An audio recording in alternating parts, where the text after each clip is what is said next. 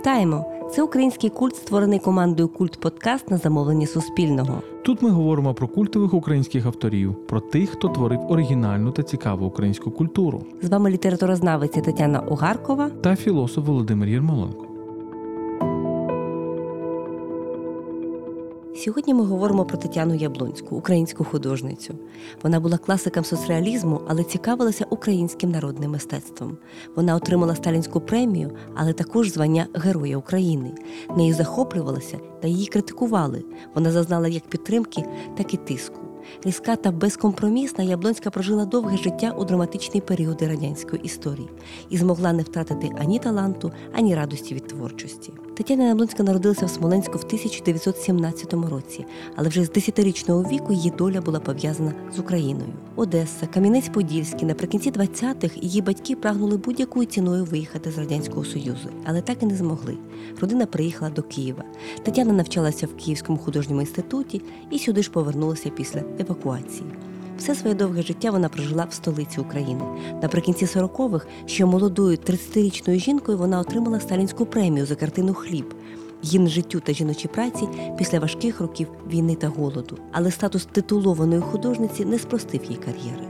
Попереду були роки тиску, подеколи зняття картин з виставок за ідеологічно невірний підхід.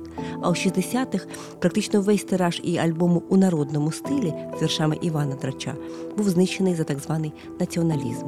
Тетяна Яблонська пережила радянський союз та була свідком перших років незалежності і встигла підтримати майдан під час помаранчевої революції. Останні роки життя. Після інсульту, коли у художниці відмовила права рука, вона навчилася малювати лівою і створила унікальну серію пастельних малюнків, які, ймовірно, є вершиною її творчості. Про Тетяну Яблонську говоримо з Іриною Зайцевою, онукою художницю та упорядницею книги її щоденників, спогадів та роздумів.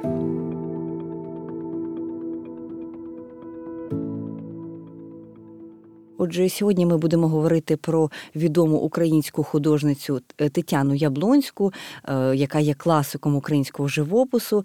Сьогодні зі мною Ірина Зайцева, яка є онучкою цієї е, художниці, але також упорядницею книги її спогадів, щоденників і розмислів. Тетяна Яблонська, можливо, не потребує такого представлення, але зрештою вона є дуже відома в Україні. Вона є лауреаткою ем, державної премії. Вона є має звання героя. України. Це художниця, яка прожила дуже непросте, складне таке життя. Е, вона 17-го року народження, відповідно, всього-навсього декілька років тому, в 2017 році, були відзначали століття від дня її народження. Отже, Іро, радо тебе вітати. Ми е, зараз перебуваємо в Могилянській школі журналістики. Отже, Іро. Ти знала особисто, Та? це була твоя бабуся, і, можливо, перше питання таке дуже просте: якими є твої спогади? Ким для тебе була твоя бабуся? Доброго дня. Ким для мене була моя бабуся? Всесвітом, людину, яка мене виховала, яка навчила мене читати, бачити красу, е, бачити щось живе е, і унікальне в кожному, е, здавалося б, сірому буденному дні. Це людина, з якою я прожила перші 23 роки свого життя. Ем, це були мої перші 23 роки, її останні 23 роки. І мені пощастило в тому плані, що е, бабуся, якою я її застала, вже не була настільки е, заклопотана, чи скоріше, як би сказати, віддана на 100% е, своїй творчій праці, іншим своїм сторонам своєї діяльності. Вона мала енергію бажання присвятити час онукам і онучкам, і мені випала честь і радість з нею багато спілкуватися. Я пам'ятаю її суворою, я її боялася. Але водночас я могла їй довірити якісь такі речі інтимні, е, які, мабуть, що тільки їй могла відкрити про себе. І е, що дуже цінне, я від неї взяла, і я їй дуже вдячна. Це навичка до праці, такої інколи тяжкої, нудної, але такої, що веде до краси. От я пам'ятаю епізоди, коли бабуся мене змушувала грати на піаніно, бо їй було важливо, щоб я навчилася музиці. І я чинила шалений спротив отим нудним гамам, етюдам, які потрібно було декілька годин на день програвати, щоб натренувати пальці. І вона мене карала за те, що я не хотіла працювати, власне, не хотіла.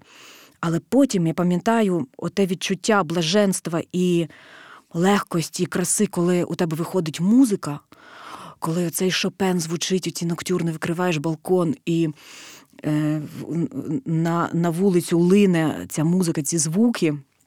Е, і, ти розумієш, що для того, щоб цей момент відбувся, тобі е, прийшлося пройти крізь себе, крізь власну лінь, інертність, небажання напружуватися, але віддача від такої праці е, буває настільки потужною, е, що варто себе інколи примушувати. І я пам'ятаю, що бабуся часто цитувала вірш е, Заболоцького «Не позволяй душе лініться». От Всі радянські діти вивчали, мені здається, цей вірш у школі.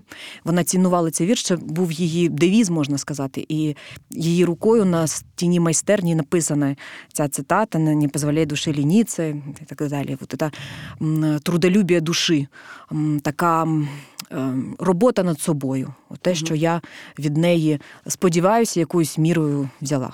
Ось така е, радянська жінка, в якому сенсі, в хорошому сенсі цього слова, тобто налаштованість на, на стоїчну працю. І тут, е, скажімо, скажімо, декілька слів про її дуже непросте життя, дуже довге життя. Тетяна Яблоцька 2017 року народження, вона померла в 2005 році, тобто вона е, народилася в Російській імперії. Ще декілька перші місяці її життя це ще було навіть до революції. Так, відповідно, потім вся радянська історія, тобто це також історія життя протистояння Так. певного міру з радянською владою. Там їхні стосунки про це обов'язково сьогодні багато поговоримо. Були дуже непростими. Вона стала класиком так званого соцреалістичного мистецтва, е, як що ми не казали, але водночас було немало таких складних епізодів, так її стосунку з владою. І давай про це поговоримо на матеріалі оці книги, упорядницю, якою ти є. Розкажи взагалі, звідки, коли з'явилася ідея, і, і як взагалі відбувалася робота над цією книгою її спогадів? Чи вона зберігала все, що вона писала? М, Так, ем, книга ця вийшла друком лише два роки- тому, хоча готувалася ем, років 10, мабуть. І бабуся річ у що писала багато за свого життя. Вона писала як речі інтимні, які ніколи не, не дум не призначала для публікації, так і більш офіційні тексти на замовлення певних е, чи журналів про мистецтво, чи якихось іще установ. Є тексти, роздуми, написані на різних етапах життя. І робота ця ми її вели разом з моєю мамою, теж художницею Гаяне Таян, наймолодшою донькою Тетяни Яблонської. І складність е, полягала, зокрема, в тому, що тексти були стилістично неоднорідні. Вони були написані в дуже різні періоди життя. Їх важко було згруп- згрупірувати в певну структуру. І це перша складність. Друга ем, складність е, така суто, так би мовити, ідеологічна, чи е, не знаю, як її окреслити. Деякі тексти важко вписуються в кон'юнктуру е, теперішнього часу, тому що вона критично і досить безкомпромісно писала як про радянські часи, так і про часи вже незалежної України, е, яку вона застала. І людиною вона була такою досить прямолінійною, і не всі тексти були готові побачити світ зараз. Е, Крім того, там згадувалися люди, про які ще їхнім нащадкам рано читати такі тексти, скажімо. Ем, Книга вийшла. Що саме ти маєш на увазі? Тобто такі відверті, так? Відверті критичні. І е, слів емоційних е, бабуся не шкодувала. Угу. І, можливо, коли-небудь ми ще раз переопублікуємо, видамо е, ще один варіант книги, який буде ще більш е, відвертим і може з якимось уже подробицями особисти, особистісними. Моя мама ретельно відбирала тексти, і не все е, увійшло до. До остаточного варіанту книги. І книга так про довге життя, насичене різними перипетіями. Бабусі випало народитися у 2017 році у Смоленську. Вона родом з Росії. Її мама дворянка, батько з інтелігенції. Вони були людьми е, старого світу. І з настанням е, радянських часів зрозуміли, що їхня доля в радянському союзі мож- може скластися будь, будь-яким чином, і вони е, вирішили тікати.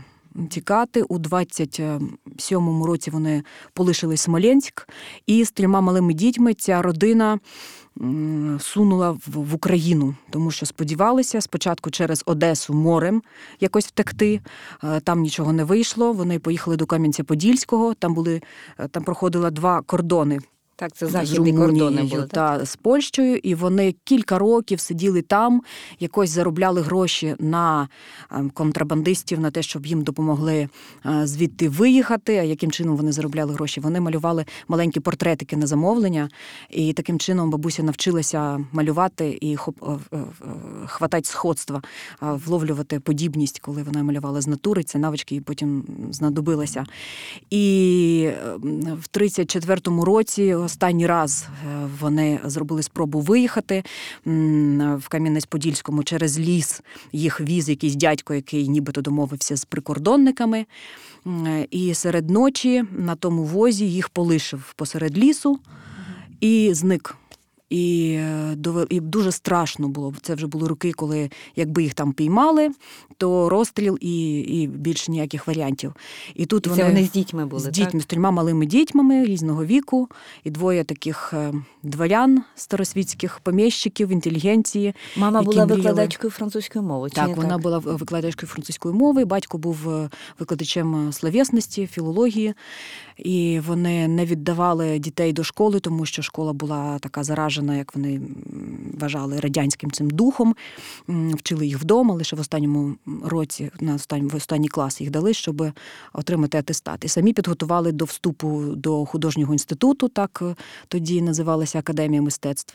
І отже, після цих нев- невдалих спроб втекти е, до Європи, родина залишилася тут.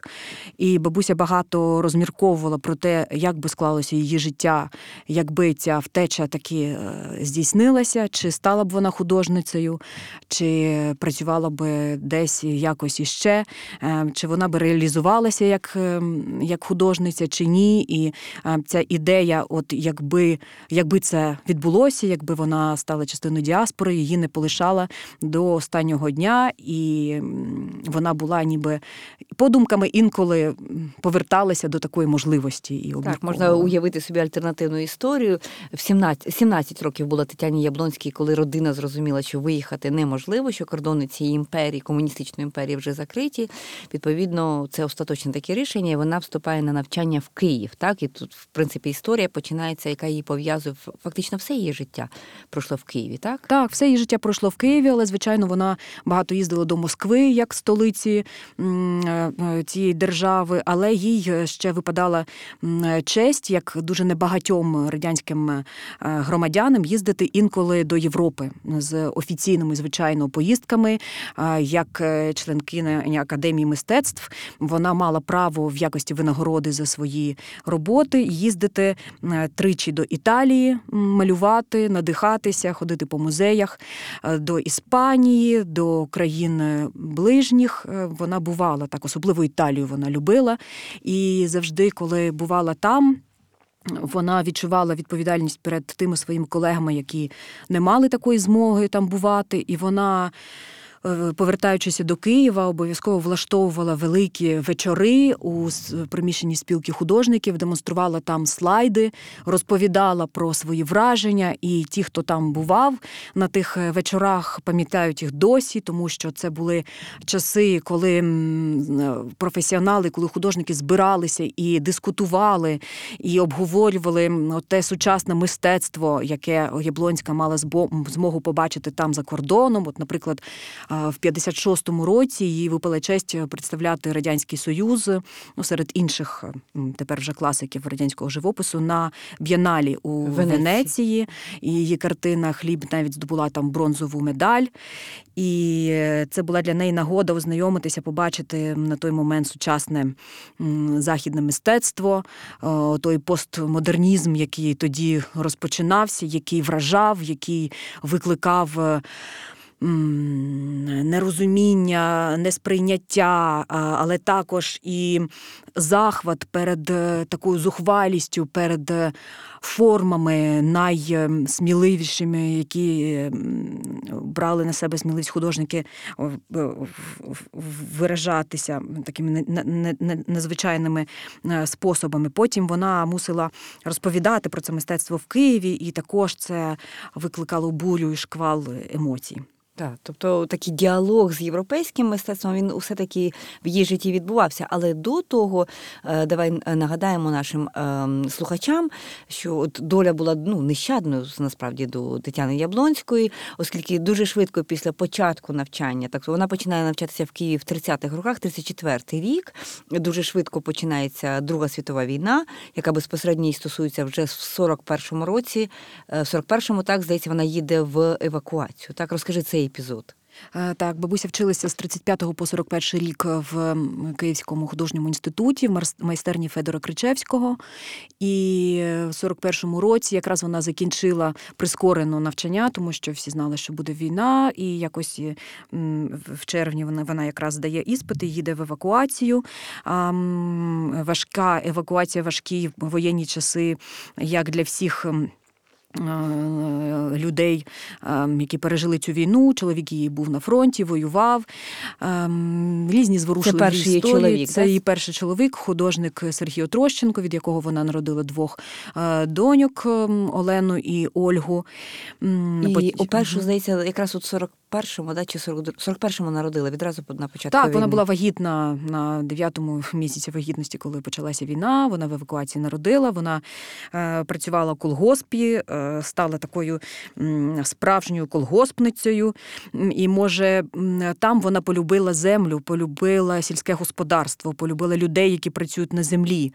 І е, після повернення до мирного життя написала свою тепер знамениту картину Хліб, яка стала для неї і для багатьох е, громадян радянських е, таким гімном радості і життю після тих випробувань і страшних часів, які довелося пережити.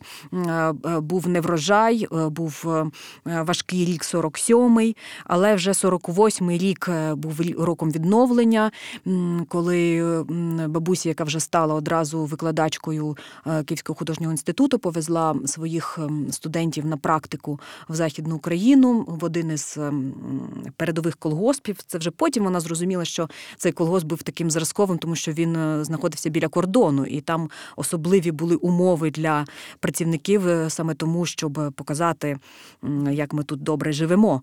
Ем, Але всіх охоплювала радість від того, що життя повернулося. І якщо згадаєте цю картину, то образами основними її є жінки. Жінки, е, трудівниці, тому що чоловіків не залишилося майже в здоровому стані, щоб працювати на землі. І ця жіноча така. Потужність е, і здатність нести е, життя далі, попри е, негаразди, попри війни, це гімн, це, Гімн це сонце. жіночої праці. Зім так. жіночої праці, радості життя. Ну і Так. жінка як так символ якийсь відновлення. Дійсно, ця картина фантастична. Саме за неї вона отримує свою першу державну премію. Тоді це називалася Сталінська премія. Тобто вона стає такі, такою визнаною художницею в радянському союзі.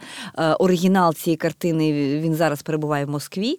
Так, Е, Так, в Третьяковській Да, і наскільки е, я пам'ятаю, поправ мене, якщо помиляюся, була був дублікації картини, яку е, Тетяна Яблонська написала в Києві, так як, як дубль, так і вона Так. і вона є в Україні. Повторення, так. Коли картину забрали до Москви, а це була велика честь, і власне практика ем, поширена і стандартна, я б сказала, що найкраще забиралося до Москви, то для Київського національного музею е, спеціально е, бабуся спробувала повторити, зробити авторське повторення, але воно, на жаль, не таке вдале, е, як оригінал, як перша робота. І сама бабуся і визнавала, що вона не дуже така, як би того хотілося, тому що важко вдруге повторити отаку радість, отаку таке натхнення і пронести це відчуття, його втілити вдруге з такою ж самою силою. Це майже майже неможливо.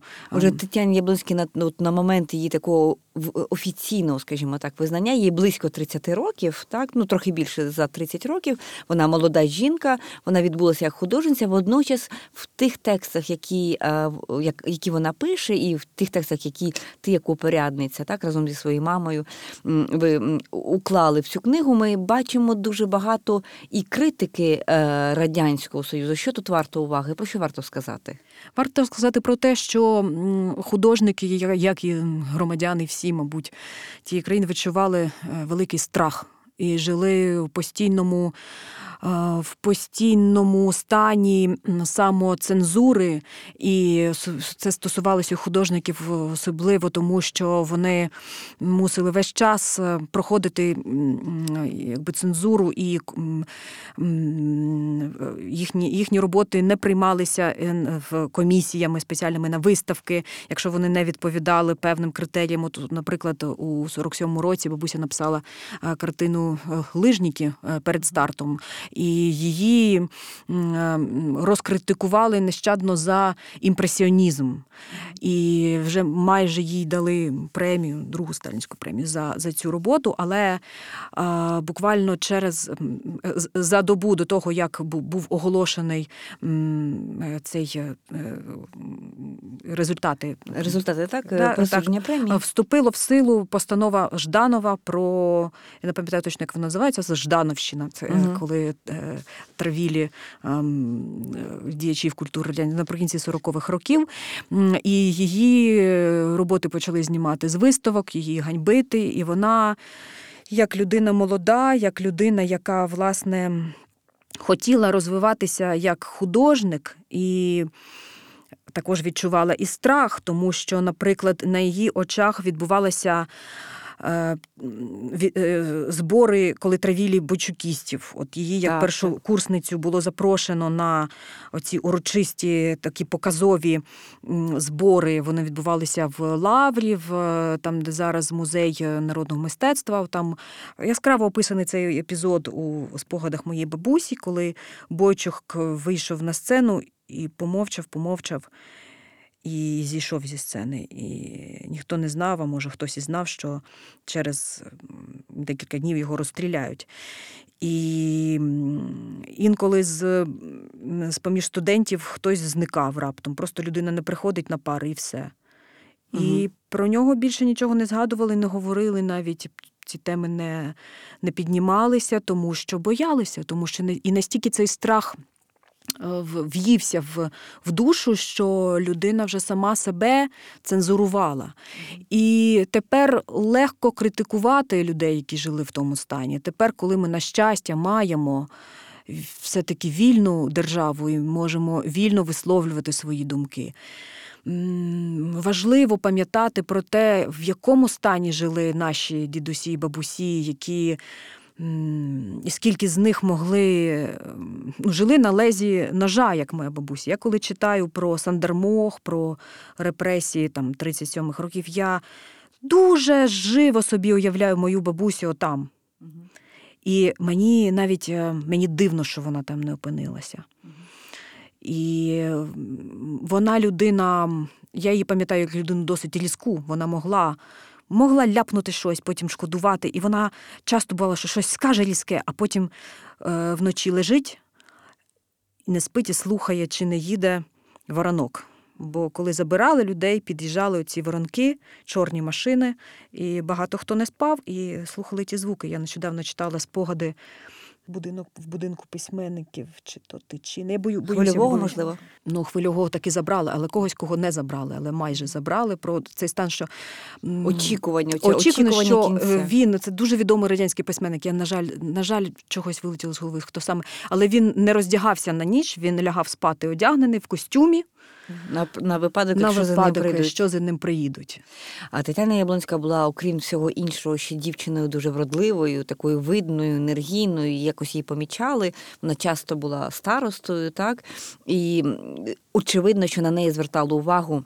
Її пропонували в тому числі співпрацю. Пропонували, пропонували. Але вона ніколи не це, цього не робила. І вона, вона боялася цих пропозицій, і якось їй вдавалося від цього відкараскатися. Мгм. Вона ходила на, на ті прийоми до тих людей. Вона ковтала якісь е, е, таблетки від страха, вона їх називає. Не знаю, що то Мгм. був валір'янка чи що. Ну якось їй вдавалося пройти поміж крапельок і пройти по лезі ножа і не.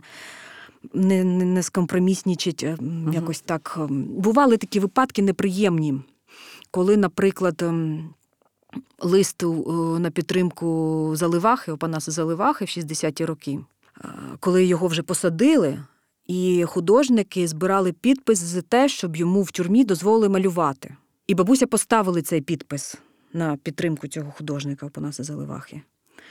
А наступного дня е, почалася травля тих, хто підписав. Ага. І вона... Причому художник, який її на це підбурив, один із, е, умовно кажучи, шістдесятників, прізвище не називаємо, е, він її підбурив, а сам не підписав. А бабуся підписала. І її підпис е, начебто не розшифрували. Хоча вона підписувалася, всі знали її підпис. А тих, хто підписав і начебто їхні підписи розшифрували, вони піддавалися Тиску. тиску, їх знімали там з якихось посад, позбавляли майстерні, знімали роботи з виставок. Бабусі теж такий період був, але не в не, не в той якраз епізод, що я розповідав. І бабуся сидить і не знає, як, як себе повести. Встати і сказати, я теж підписала, Угу.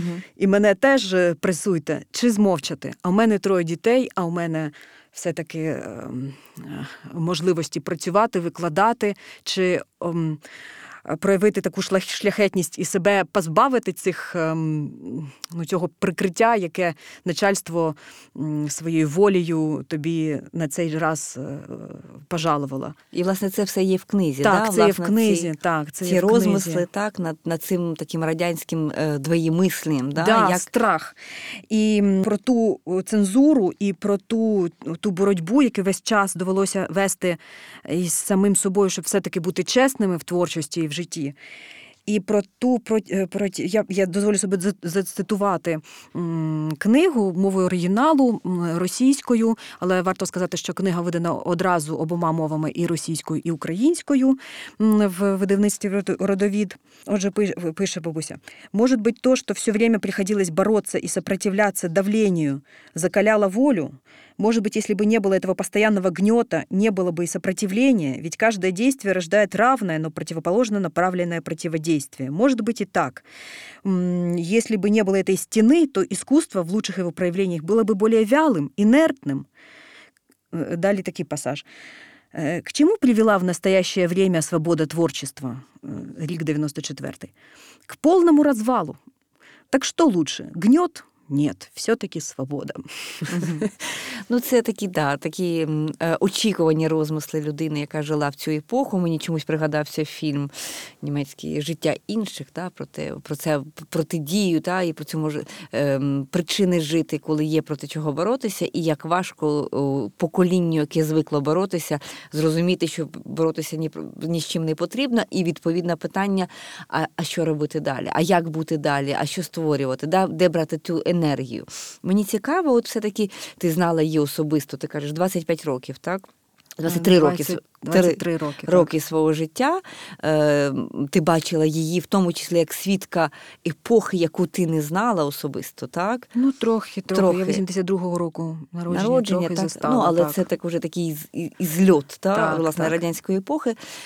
Е, які е, ідеї поділяла бабуся? Вона, от скажімо, вона ніколи не була там, е, не поділяла комуністичні ідеї. Чи такі Важко сказати. Все-таки у неї поп, і це мене теж дивує, і я не хочу її засуджувати, тому що я не знаю, як я би виживала в ті часи. Але вона пише про те, що вона, особливо після війни, чомусь повірила в, в не скажу в комунізм, але в Так, мабуть, в комунізм вона повірила, тому що вона бачила, що прості люди тепер мали е, доступ до освіти, до всіляких благ, що все-таки ем, ми перемогли фашизм. Все-таки оця радість і така Ейфорія, я не, да, ейфорія після так, це влучно сказано, ейфорія. І жага до життя в певні періоди перемагали отаку смерть і таку зловісну цю тоталітарну. Як би мовити, той тягар, який над усіма висів. І це настільки складне питання, коли людина молода, коли вона з, з однієї епохи через, через випробування переходить до іншої, коли вона е, вчиться бачити красу, тому що художник це той, хто працює з красою. Угу.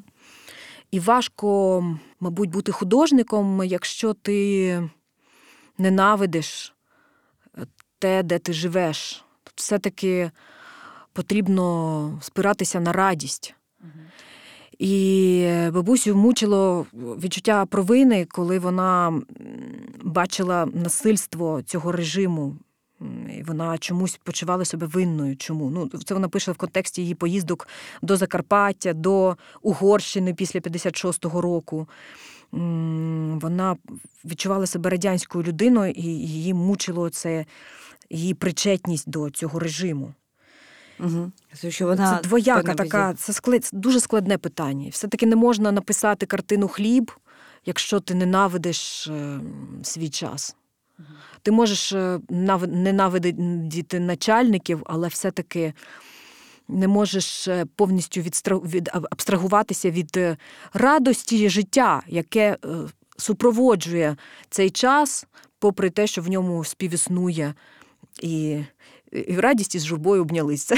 Життя воно, воно таке багатогранне, його важко зводити до певних е, дефініцій. І для мене особисто важливо не впадати в пафос звинувачення, тому що це такий страшний час випав е, на долю бабусі, її співвітчизників. От згадати Довженка, наприклад, в ті самі роки, тому що Довженко брав участь у штурмі арсеналу як е, петлюрівець, а потім зняв фільм Арсенал з.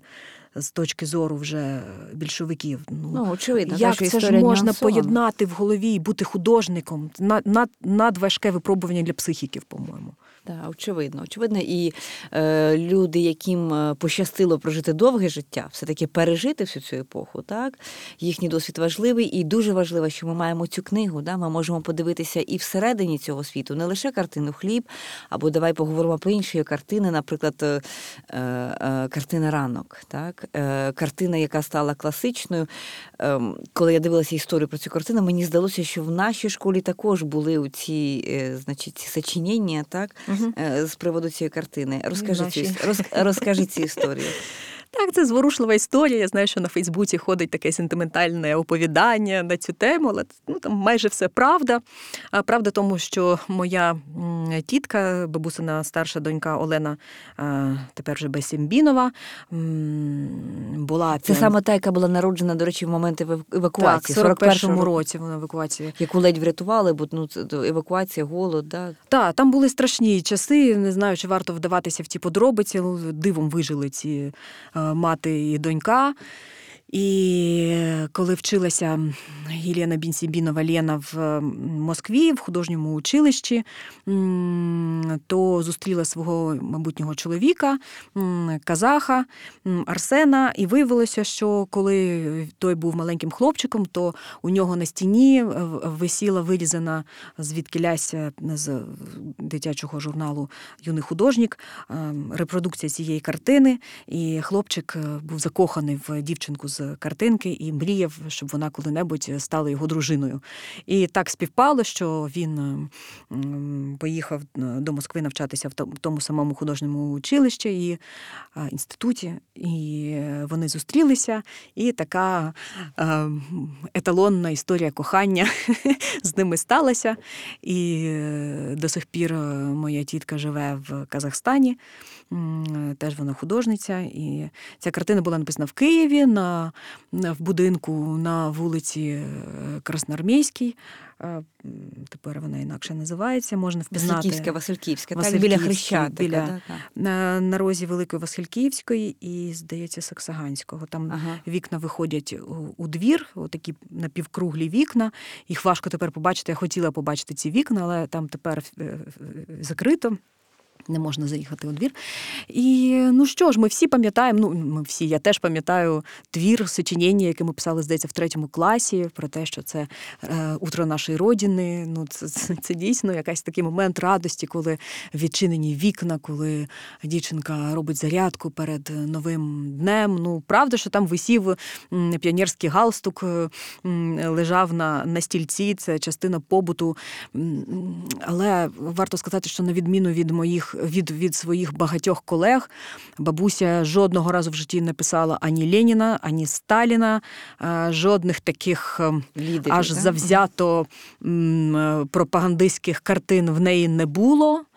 І вона завжди була прихильницею гуманістичних якихось цінностей, людяності. І якщо вже говорити про європейські цінності, чи можна було б вважати мою бабусю європейською художницею, то я би сказала, що залежно від того, що ми вкладаємо в, в якийсь зміст, ми вкладаємо слово європейське. Якщо йдеться про цінності, про гуманізм, про людиноцентричність, то я думаю, що попри географічну віддаленість і культурну, так би мовити, стіну, яку Радянський Союз е, яку оточив своїх е, людей, е, все-таки Тетяна Блонська була європейським художником в плані людиноцентричності своєї творчості, тому що все, що вона писала, це про людину. Це дуже цікаво. Дуже цікаво. І водночас, що також дуже важливо, проходять 50-ті, потім 60-ті роки. І що дуже помітно, якщо навіть гуртати просто її картини, от репродукції, скажімо так, її картин, то помітно стають оці якісь пошуки нові, навіть формальні, так, які би е, які наближають її певною мірою до, до європейського мистецтва, куди зникає на певному етапі її життя оця така е, реалістичність Зображення з'являється схематизм, подеколи такий трохи викличний. Е, я чомусь пригадую цю картину, здається, вона називається Весна. Так, така більш схематична, або там інші, можливо, які ти згадаєш. Отакі пошуки, вони формальні, але вони вод- водночас таке враження, що вони відображають якісь такі світоглядні суви. І з'являється захоплення Україною. От коли ти його, е, де його позиціонувати, в які роки це відбувається? 60-ті, це 60. відлига. Це після того, як, е, як пішла е, така свобода, віяння свободи, бабуся захопилася народним мистецтвом. Це час, коли е, Параджанов знімав свої фільми в Україні. Це час, коли е, почався рух, рух шістдесятників, до якого певною мірою бабуся теж була причетна. І їй хотілося експериментів стилістичних, їй хотілося відійти від е, того реалістичного класичного напрямку, в якому вона працювала е, в 40-х, 50-х роках. І вона е, ходила в народ, вона їздила Україною.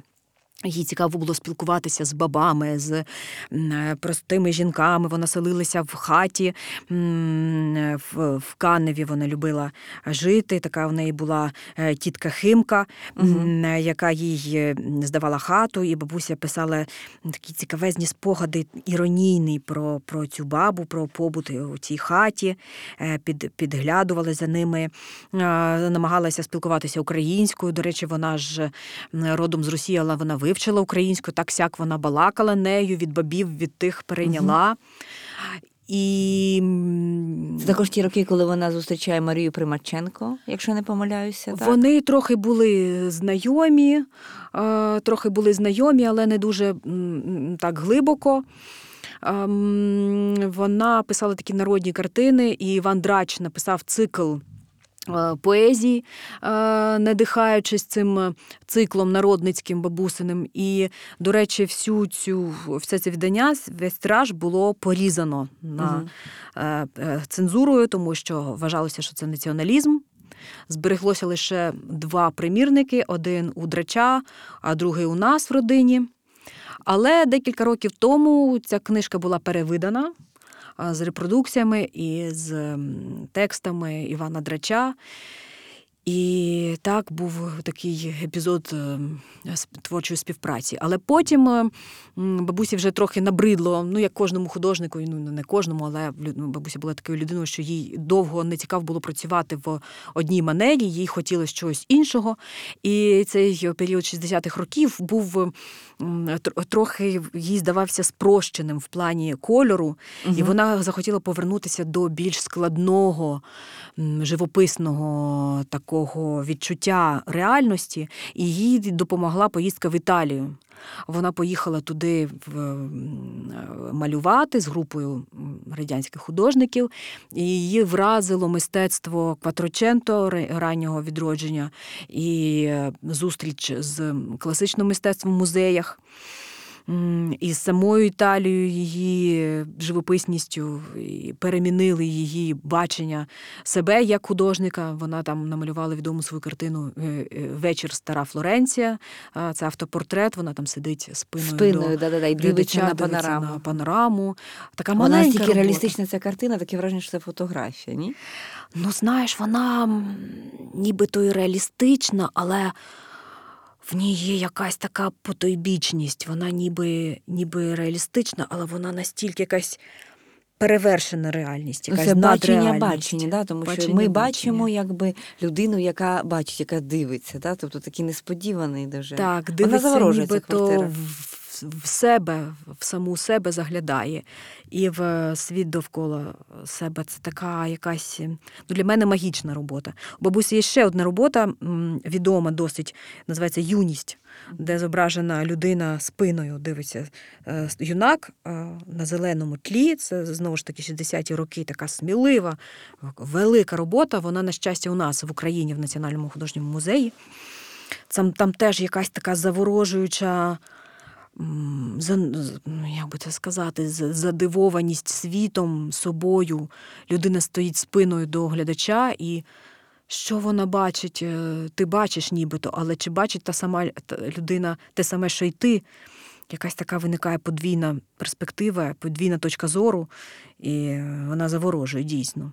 Важко говорити про живопис, коли ти не бачиш його. Про художників краще дивитися, аніж говорити. Ну, а ми наших е, слухачів запрошуємо подивитися, очевидно, її картини. Їх репродукції дуже легко знайти. Вони всі відомі. Їх легко знайти репродукції навіть в інтернеті або піти в музей, дещо зберігається в українських музеях. Вочевидь, більша частина, скажімо так, що написала Тетяна Яблонська.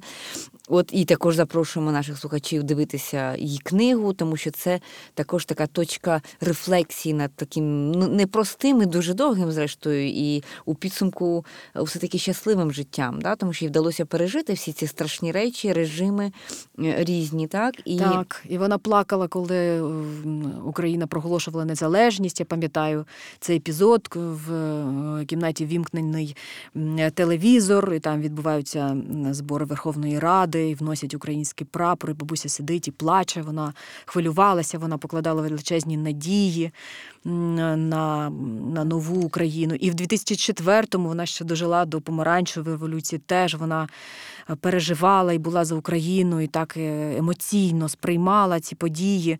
Ну, взагалі була емоційною людиною. Вона якось так ем, сентиментально, то плаче, то сміється. Ну, живою да, людиною. Тобто людина в часі. Останні роки е, Тетяни Яблонської не були простими. Е, Вона пережила так. інсульт. у неї. Так, вона 6 років останніх свого життя не виходила на вулицю. В неї, на жаль, паралізувало праву частину тіла, але вона навчилася малювати лівою рукою. Да, оце дуже пастеллю. цікаво. Так, і в художньому плані естети, ті, хто відчувають мистецтво, згодні з самою бабусею Тетяною Яблонською, в тому, що це вершина її творчості.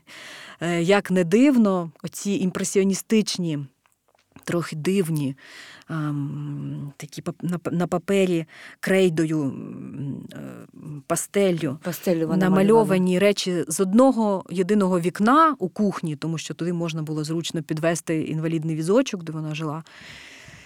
Е, Це настільки глибокі, якісь такі невимовні відчуття, які уж вже точно не можна описати в нашому радіоформаті, тому що це лише очі і душа можуть відчути. Це просто повітря, це стани. Це невеликі роботи. Це так? маленькі, декілька- так, це папір і пастель. Це те, що можна було в побутових умовах на кухні. В таких е, складних е, е, стані здоров'я, коли людина лівою рукою малює, але вона була настільки щасливою в ці моменти, коли вона малювала, що тут вона відчувала себе собою. Але в ці роки вона вже не пише от там тексти, які ми знаходимо в цій книзі спогадів. Чи все ж таки щось ще є? Вона писала до 90-х років. Угу. Е, 90, в кінці 90, здається, 98 рік є, є тексти. Ну, потім вона вже щось переповідала або не переповідала. Е, Вже вона підводила підсумки свого життя, е, вже була в такому стані патріарха, матріарха. Угу. Цілої родини. Ну і скажімо так, що всі- е, вона ма- має е, трьох доньок, так, і е, всі вони були пов'язані. Да? Всі художниці. Так, Так, померла вже е, Ольга, так, здається? так, так, вона, на жаль, померла, але Раніше навіть за Тетяну Яблонську. Ну так. так, там е, сталося так її життя, що вона раніше пішла з життя, але вона була дуже талановитою художницею Ольга Отрощенко. Дай Боже, коли-небудь іще ми зробимо виставки її робіт. Е, Гаяне Таян, моя мама, теж художниця, працює в тій самій майстерні, де працювала бабуся, і де е, раніше працював Шовкуненко, а перед Шовкуненком Федір Кричевський. Так, давай скажемо про нього два слова. Так, що це такий був її учитель, якого е, багато репресували під час радянської епохи. Так, за різні речі, в тому числі за такі е, українські речі, скажімо так. Так, Так, після війни він, е, він піддався репресіям і помер в Ірпені від, е, від голоду. І, хоча був одним із, ну, хоча, власне, і на останню чергу через те, що він був одним із засновників Української академії мистецтв у 18-му році при, при, при Грушевському. І був одним із стовпів ем, творення української нової художньої школи. Хоча він е, м, е, був опонентом Бойчука, школи Бойчука. Це були такі дві в художньому інституті противоборствуючі два, два Мгм. начала. Бойчукізм, більш умовне мистецтво, більш таке модерне. І Федір Кричевський більш реалістичний. Хоча також е, мистецтвознавці його відносять до модернізму.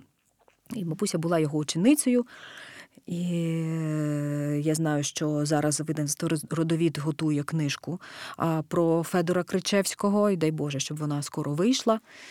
І так, е, м, Ну, і вона його підтримувала. Так, вона не бой- була серед тих небагатьох, хто не боявся його відвідувати в Ірпені, да, от в ці складні роки, так, коли він потрапив під Так, тиск. так, але е, чомусь у книзі немає спогадів про це, і ем, це одна з речей, які я тепер шкодую, що не розпитала бабусю за життя, як складалися її відносини з Кричевським е, вже в ці складні роки, чи вони бачилися, чи вона.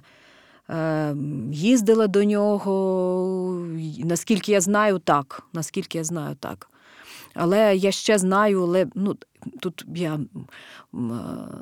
не ризикувала би е, говорити про те, що я не, не дуже добре знаю, але я знаю, ну, наскільки мені відомо, Федір Кричевський е, здійснював спробу. Так, це, це відомі факти. Вони, е, він е, намагався полишити Радянський Союз під час війни.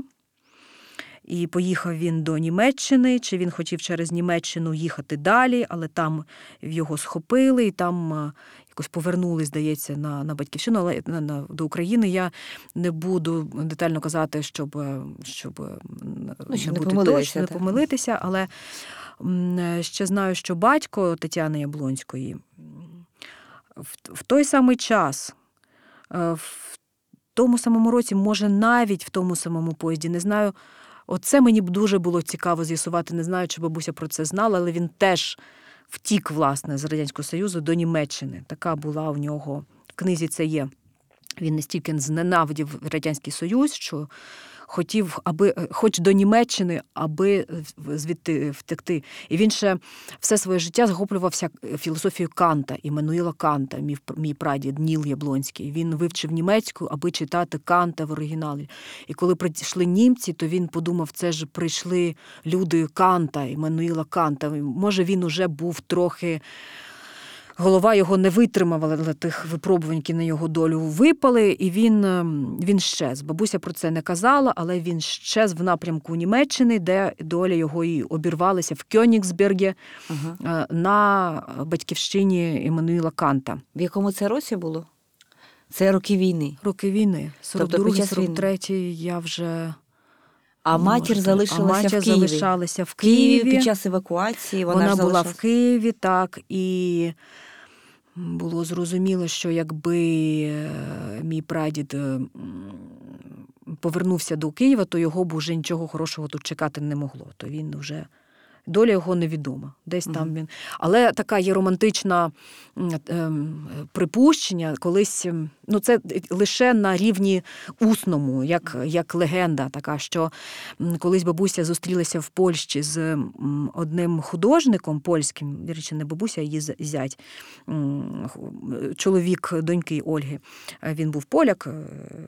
За походженням, і там в Польщі він спілкувався з одним поляком, е, який е, брав участь ем, у війні на боці армії Крайової. І він е, дізнався, що у нього теща Яблонська і каже: Ой, а у нас тут був один божевільний старий Яблонський, який бігав по Кьонігсбергу, а якраз там стояла армія Крайова, і кричав: Гьоте Пушкін! Гьоте Пушкін! Він, вочевидь, вже зовсім е, зійшов з глузду. І Гьоте Пушкін, велика руська культура, велика німецька культура мають же ж якось. е, е, Знайти спільну мову чи що. І вояки армії Крайової його розстріляли за те, що він сказав Пушкін, тому що Пушкін не їхній герой. Ну, така легенда. Так, легенда, так. Ми не знаємо, чи це правда, Не так, знаємо, але, але знаємо. ось бачимо такий е, ну, величезний вихор історичних подій. Так? Е, Це і війна, це і, і втеча, спроба втечі від комунізму, це і країна, яка і родина, яка розкидана по різних країнах. Навіть важко ваші всі прізвища запам'ятати, тому що Ми плоди між інтернаціональної дружби народів. От Так, мій, так. мій дід, бабусин чоловік, другий чоловік, вірмен, Армена Таян. Також дружба народів в нашій родині проявилася. Донька Яблонської Бізімбінова. е, Вона в Казахстані В. Казахстані. Це така е, велика радянська спадщина. Люди змішаної, етнічної, так би мовити, з, різних народів. Так, ну і парадокс, що наймолодша донька Тетяни Яблонської, так, а Інея Таян, твоя мама, так, е, і ти теж, Ірина Зайцева, ви продовжуєте справу якби і видання її книжки, це дуже важливо, так, і російсько-українською мовою з книжки і спогадів, так, і якусь популяризації пам'яті. Це дуже цікаво, дуже важливо. Е, Ось такою була Тетяна Яблонська, велика художниця, художниця, яка встигла попрацювати в різних стилях. Це і соцреалізм, тобто вона створила такі магічні, можливо, і великі картини з точки з певної точки зору в ті в ту епоху, яка захоплювалася українством, народним мистецтвом 60-ті, яка зазнала впливів, так і мала певний діалог з європейським мистецтвом в часи, коли це було можливо в радянському союзі, яка встигла побачити незалежну Україну і привітати, так би мовити, її народження. Ось е, дуже дякую тобі, Іро, за цю розмову. Дякую тобі, було дуже цікаво. І, і є натхнення далі працювати зі спадщиною Тетяни Болонської. Такою була Тетяна Яблонська, талановита та безкомпромісна. Жінка, яка стала класиком соцреалізму. Яблонській довелося бути свідком жорстокої епохи, але їй вдалося не лише її пережити, але й критично осмислити та описати у своїх спогадах. Це був український культ, створений командою Культ Подкаст на замовлення Суспільного. У ньому ми говоримо про культових українських авторів, про тих, хто творив оригінальну та цікаву українську культуру, З вами літературознавиця Тетяна Огаркова. та філософ Володимир Єрмоленко. Не забувайте підписатися. Та відкривайте разом із нами нашу культурну традицію.